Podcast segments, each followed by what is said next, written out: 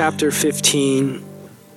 Before I read it, I just want to say, I just want to remind each one of us here that God loves you, that He loves you relentlessly.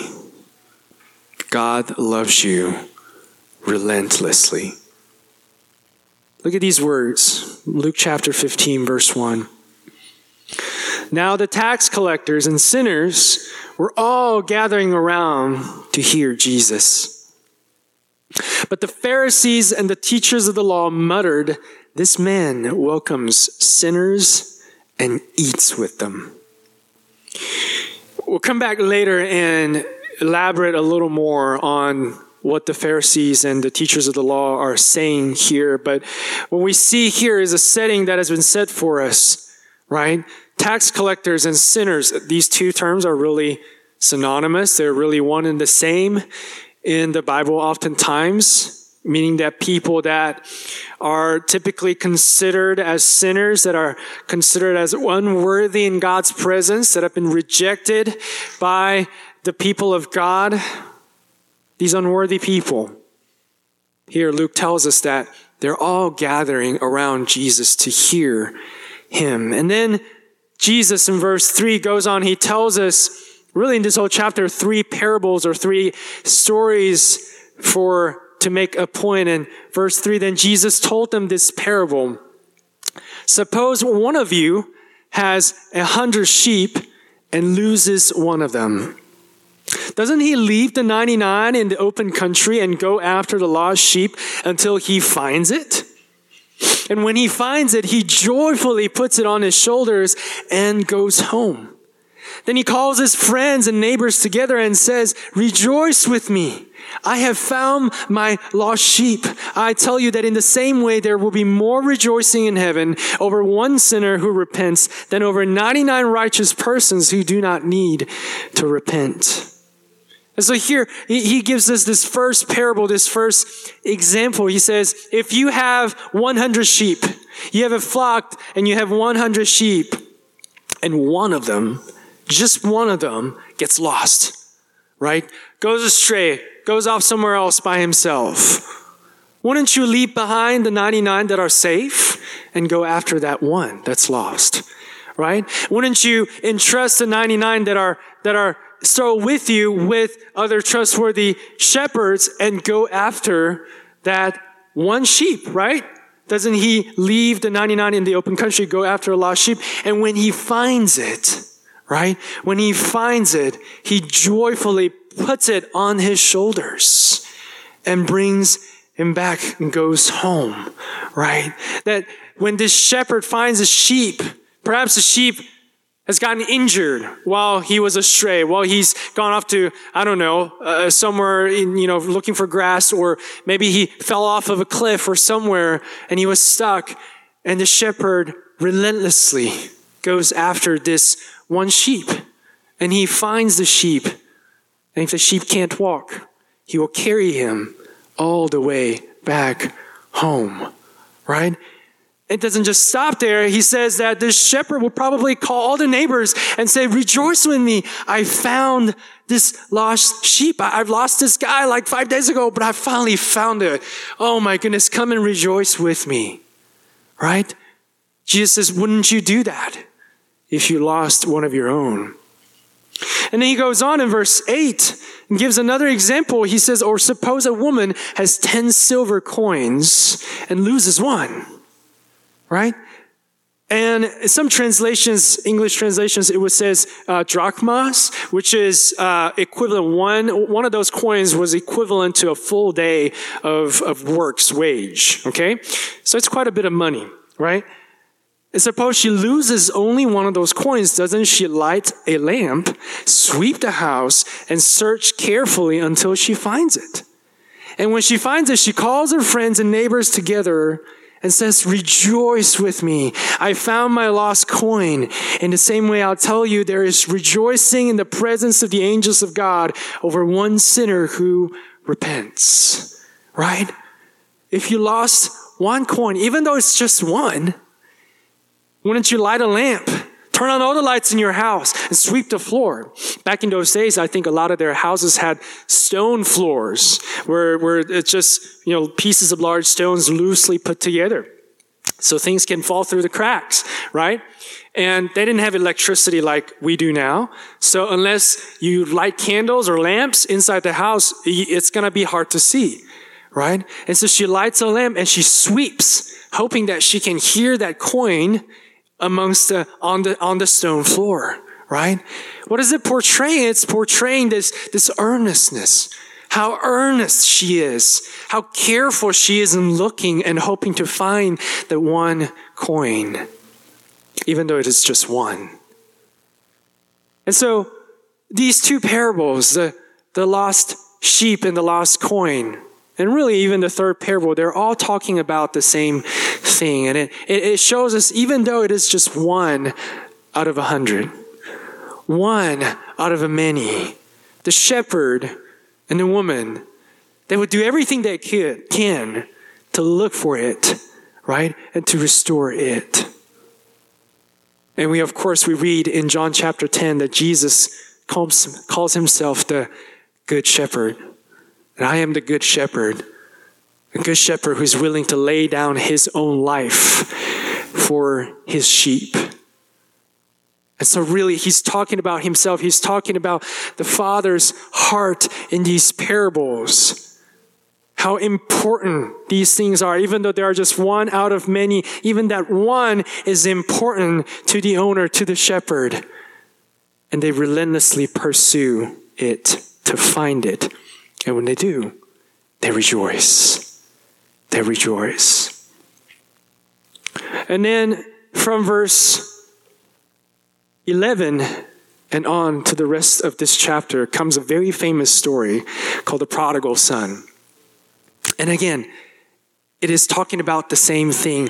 And, and it's just that here, Jesus transitions from something, a possession, a, a piece of property that a person might own, to a person, right? To the relationship between a father and his sons. Look with me in verse 11. Jesus continued There was a man who had two sons.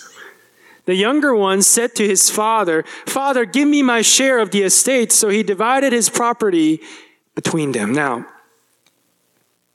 if you don't know, back in those days, and probably even now, if you go to your father who's still alive and tells him, Father, I want my share of my inheritance, give it to me now. It was a direct insult and dishonor to your father, especially those days. It's like telling him, I wish you weren't here so I could have your stuff. So why don't we just pretend that you're not here and give me your stuff? so I can have it, so I can enjoy it now. And this is what this younger son does. In his father's face, he says, Give me my share of the estate. But to our surprise, the father does it. He divided his property between them. It doesn't stop there. Not long after that, the younger son got together all he had and set off for a distant country and there squandered his wealth in wild living. I've read somewhere that in those days in the Jewish culture, if your aging father is still alive, even though you may already have pretty much taken over his estate and his property, you're, it's, it's technically illegal almost to sell the family property, the land. Because because your father's still alive and he still needs, it's sort of his retirement to eat off of the land. And it was, it was pretty much illegal, if not very dishonoring and disrespectful, to sell your family's, your inherited land, your property. And yet, we see here, what does the younger son do? He gathered all he had, right? and he went off to some faraway con- country, which means he probably sold a lot of the stuff that he inherited. Maybe it was land, maybe it was sheep and flock and herds. He may have sold them uh, a lot of it so that he could carry it in cash, right? To go live his life in a distant country and there squandered, wasted his wealth. in wild living. And after he had spent everything, verse 14, there was a severe famine in that whole country, and he began to be in need.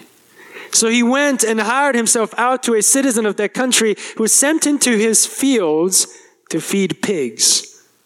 He longed to fill his stomach with the pods that the pigs were eating, but no one gave him anything. So we see what the outcome was for this son. He goes off to a faraway country. He spends all, all the money, all the, the property that he had, right? Left behind his father and his family. And now there was a famine. Things got hard, and he didn't have anything left. He got so desperate that he hired himself out to a non Jewish person. And, not only that, but hired himself out as somebody who takes care of pigs. Now we know that the Jews consider pigs uh, as, as unclean animals. They, they, don't, they don't eat pork. They didn't eat pork. They, they, they, don't, they don't keep pigs. They don't raise pigs.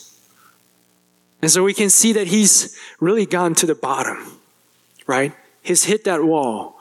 He's got nowhere to go. He's desperate as he could be. And yet, even then, right? Verse 16, he longed to fill his stomach with the pods that the pigs were eating, it says. He was so hungry that he even wanted to eat pig food, whatever that was. And yet, no one would give him anything. Now, if, it, if this was a typical Jewish moral story, the story probably would have ended right here. It probably would have ended right here. And the teacher would go, You see what happens when you dishonor your father and leave behind your family. You see what happens when you make foolish choices like this, so don't do that. And you know, really to an extent, that moral, that really truth still applies to us now spiritually. You see, because this is what happens when we choose to go astray and leave behind our Heavenly Father. This is what happens, what will happen to us if we betray the God of all creation, who is the Father of all living things, the Father of all humanity. This is what will happen to us if we leave Him, turn our back against Him, and says, I wish you weren't here. I don't care if you're here. I want my share of my stuff. I want to live my life. So leave me be. This is what will happen. And you see, there's going to come a point in our life where we'll hit that wall, we'll hit the bottom of, of, of, of that desperation, and we're going to tell ourselves, you know, life is getting harder, but if I would just try a little harder, if I can just work a little harder, if I can just do whatever it takes and just hold on to this just a little longer, if I just wait and persevere a little longer in this path, surely I can make this work. Surely I will get something out of this. But the truth is, no. No one, no one gave him anything to eat. My friends, this is the outcome.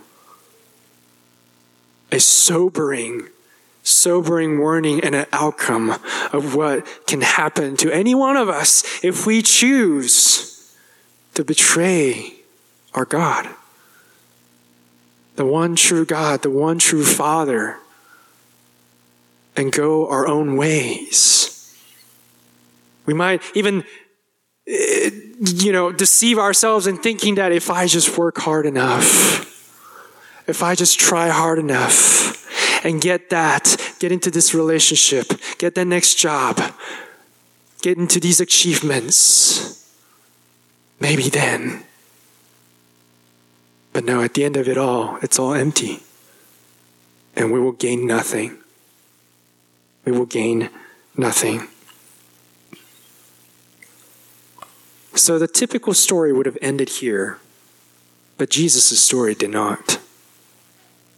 It continues on. Look with me. Verse 17, here's a very key phrase. When he came to his senses. When the son came to his senses. He said, How many of my father's hired servants have food to spare? And here I'm starving to death. I will set out and go back to my father and say to him, Father, I have sinned against heaven and against you. I am no longer worthy to be called your son. Make me like one of your hired servants. So he got up and went to his father. When he came to his senses, that's the key. This son, he finally had a moment. He finally understood and saw what in the world am I doing here to myself? My father. My father has so many servants. He has, he has plenty of food to spare. And he recognized how much wrong he had done against his own father. How much, how, how shameful what he had done towards his father. And he says, you know what? Forget it all. Forget what I've been trying to accomplish. Forget what I've been trying to uh, pursue and, and, and find for myself. Forget it all. I will set out and go back. I don't, I don't deserve it. In fact, I bet he was thinking, you know what? I bet my father's even not going to let me in, but I'm going to try anyway. I've got nothing else to lose. I'm going to try anyway and tell him, I have sinned against heaven, sinned against God, and sinned against you. And just, if you would just give me some food and hire me as a servant. And he returned. He, he started his journey of returning to his father. But keep reading verse 20. So he got up and went to his father, but while he was still a long way off. His father saw him and was filled with compassion for him. He ran to his son, threw his arms around him, and kissed him. While he was a long way off, there's so many things here. Church, here's the thing. When we come to our senses by the grace of God, and when we start this journey of returning to the Father, this journey of genuine repentance spurred on by godly sorrow, even before we arrive. In fact, I don't think the Father is expecting us to, to fully arrive. He's not even expecting us to be fully perfect and, and, and completely done away with our sins. He's not even expecting us to come clean while we were still far off, the Father saw him. What does that mean? What do you think it means when it says that the Father saw him? It means that he had been waiting. The Father had been waiting. He had been waiting and looking. Like that one shepherd, like that woman who's looking for that coin. He had been waiting and he saw him and he, his heart was what? Filled with compassion filled with compassion. The Lord our God is gracious and compassionate, and He's steadfast in His love. And he was filled with compassion towards his son, who was probably dressed in a rag, is filthy, it smells worse than a pig, looks like a total beggar off the street. He was filled with compassion, and what does he do? He ran. The father ran to his son to meet him where he was. And he, not only that, he threw his arms around him and embraced this stinky child of his and kissed him. And kissed him. In verse 21, look at what the son says. The son said to him, probably something that he'd been rehearsing all the way home telling himself, This is probably what I'll say to my father. Father, I have sinned against heaven and against you. I'm no longer worthy to be called your, sir, your son. And you know, he was right. He was right. He really doesn't deserve any of this. He really doesn't deserve to be accepted back into the family. He was filthy, not just physically, but spiritually and relationally. He has, he has dishonored and broken his relationship with his father. He knows his heart had been humbled. And he comes to his father begging, but 22. But the father said to his servants, Quick, bring the best robe and put it on him. Put a ring on his finger and sandals on his feet. Bring the fattened calf and kill it. Let's have a feast and celebrate for this son of mine was dead and is alive again. He was lost and is found. So they begin to celebrate. What does the father do? He calls a servant, bring the best robe. Take this dirty rag off of my son put it on him. Put a ring on his finger and sandals on his feet. Ring probably signifying the son's status as, as a child in the family and not just some stranger, not just some servant. And sandals. Uh, poor people, lowly people, servants didn't wear sandals or shoes back then. Right?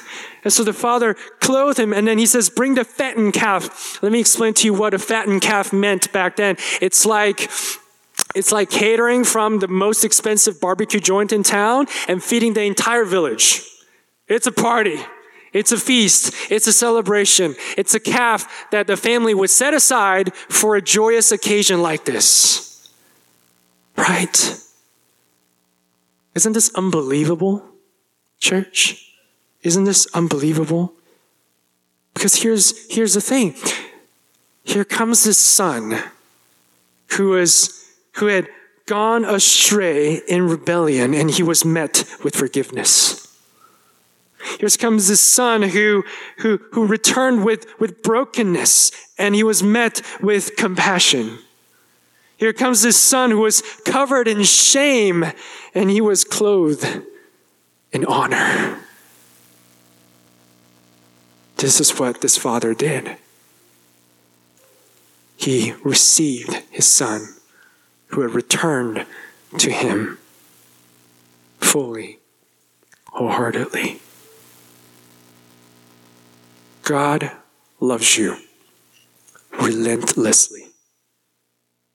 Relentlessly. Do you know what that means? Relentless. Basically, it means the in- intensity, the strength of something, it continues on. It does not decrease. It de- does not change or diminish. So when we say that God's love is relentless, we're saying that his love towards you does not change. Its strength, how strongly he loves you, it does not weaken. When we say that God loves you relentlessly, it means his love does not stop. It does not cease. It does not fail. It is not contingent upon some condition or something that we do, even when we turn our backs against him. He still loves. He still pursues. That is who God is. God is love, perfect love, and He loves you relentlessly.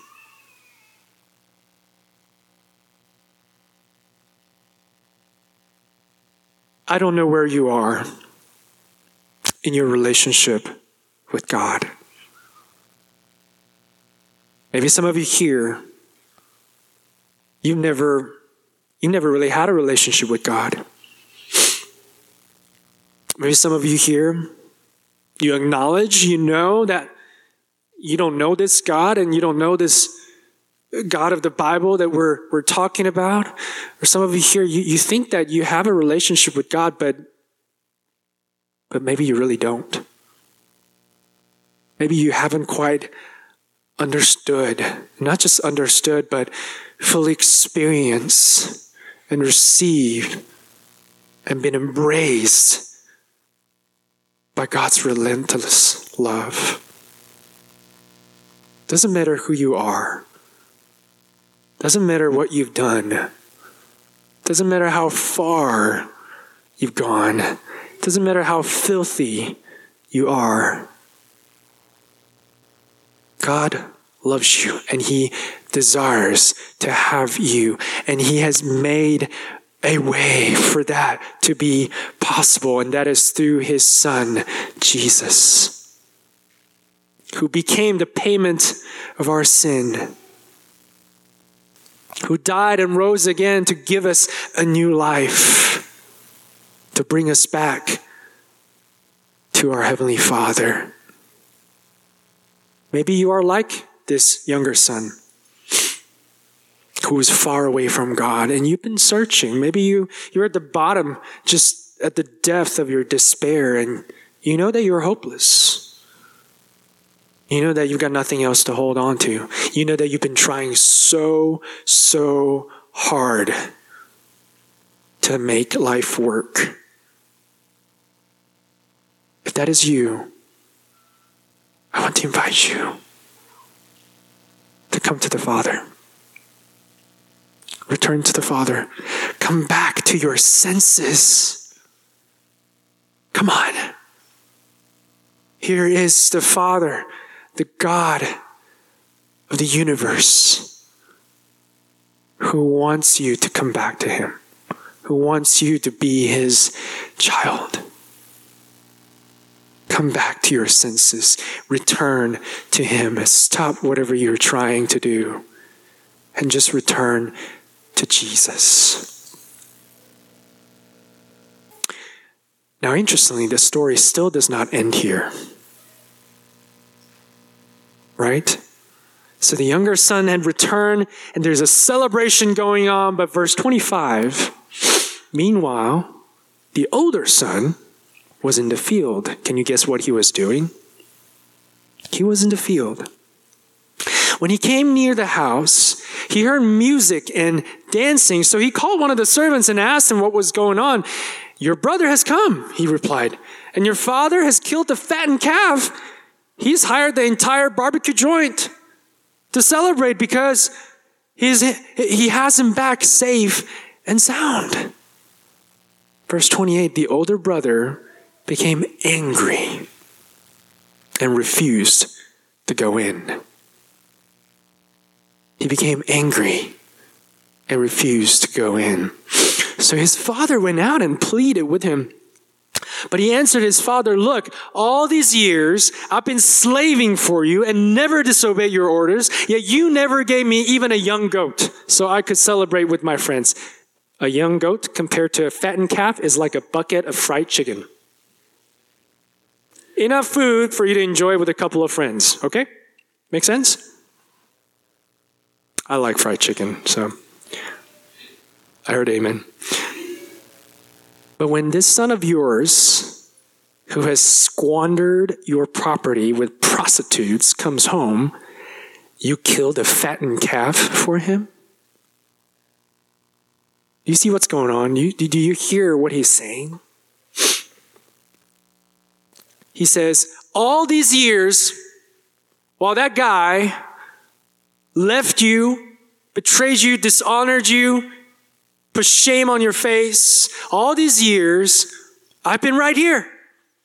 I've been slaving away, he says. I've been working so hard. I've, I've, I've never disobeyed a single thing that you told me to do.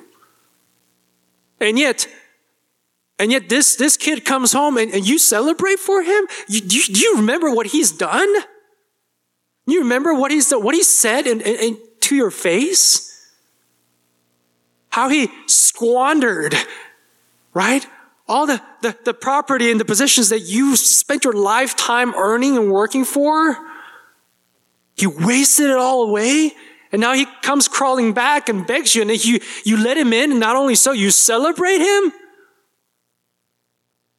That doesn't make any sense. It's not fair. That's not what he deserves.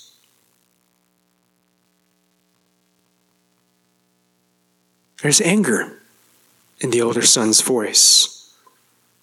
He thinks it's unfair. He thinks that he deserves greater honor than his younger brother. But listen to what the father says. Verse 31. My son, the father said, You are always with me, and everything I have is yours. But we had to celebrate and be glad because this brother of yours was dead and is alive again. He was lost and is found. You see, the older brother did not understand the father's heart. This older brother did not share in the Father's heart. The Father's relentless love and compassion and longing for his brother who had gone astray. The older son did not share in that heart.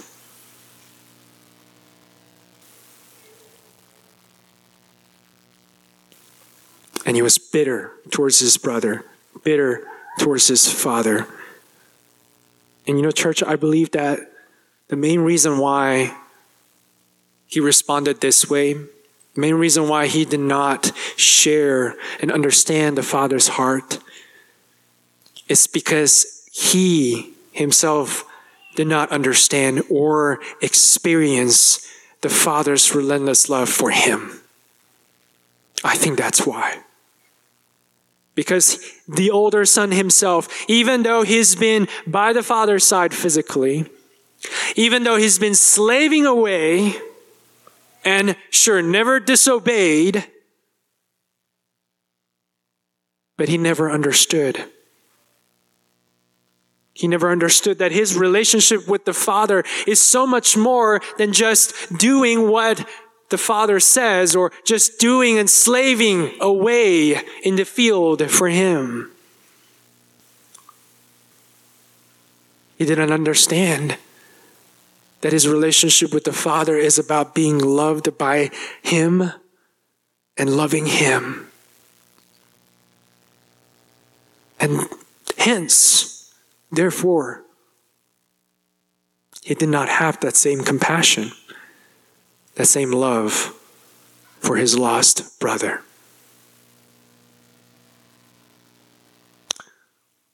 Church, I think we we as a church, IBCA, we've always been so good, so kind and so friendly, especially towards lost people. Especially towards internationals, people from you know, overseas, whether they're students or, or whatever, wherever they're from.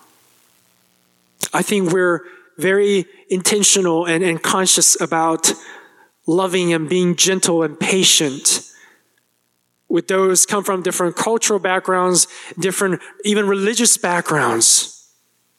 Those that are Hindus, those that are Muslims, those that are Buddhists we always remind ourselves that, oh yeah, they are, uh, they believe in these things and, and, and they, they need God's grace and mercy. And, and so we, we have to be patient and merciful with them in our relationship. I think we do such a great job at that. But I sometimes wonder, do we have the same kind of heart towards that neighbor who's unkind and rude to you? Do we always have the same kind of attitude towards that coworker who's just always negative, who's always on your case, gets on your nerves? Is that the same kind of heart that we have towards, again, a friend of ours who who look like us, who live here, but have a very, very different political point of view than, than we do? Do we have the same kind of compassion and mercy and grace towards that family member who's always so harsh, who's always so rude and unloving? Or do we often share the same anger and bitterness that the older brother did here towards those around us? I confess I have many a times. Many a times. I get impatient with people and I wonder, why can't you get it together? Many a times. And folks, let me just remind us that that, that sort of a heart towards the people around you, that kind of mindset, is a symptom, is a symptom that you and I have lost sight of the Father's heart, that you and I have, have failed on this day to experience God's relentless love first for you and for me. It's only when we understand that, only when we experience that firsthand, then we will be able to share in the Father's heart towards others. Church, where are we today? Where is our heart? Listen, God, to say that he to say that he had gone out of his way to pursue us is an understatement. Philippians chapter 2 how he left his world and entered our world and our sufferings, took on our sin, took on our shame, took on the punishment that we deserve so that we can be forgiven, so that we can be adopted, so that we can be received back into the Father's arms. I just, do you know just how much God loves you and how much He is relentlessly pursuing you even right now? Thank God. Thank God that you and I not only have such a father, but also an older brother who is not like this. That you and I have an older brother who shared perfectly the heart of the Father, who shared perfectly in God's relentless love and grace and compassion and came after us and embraced us. That is Jesus.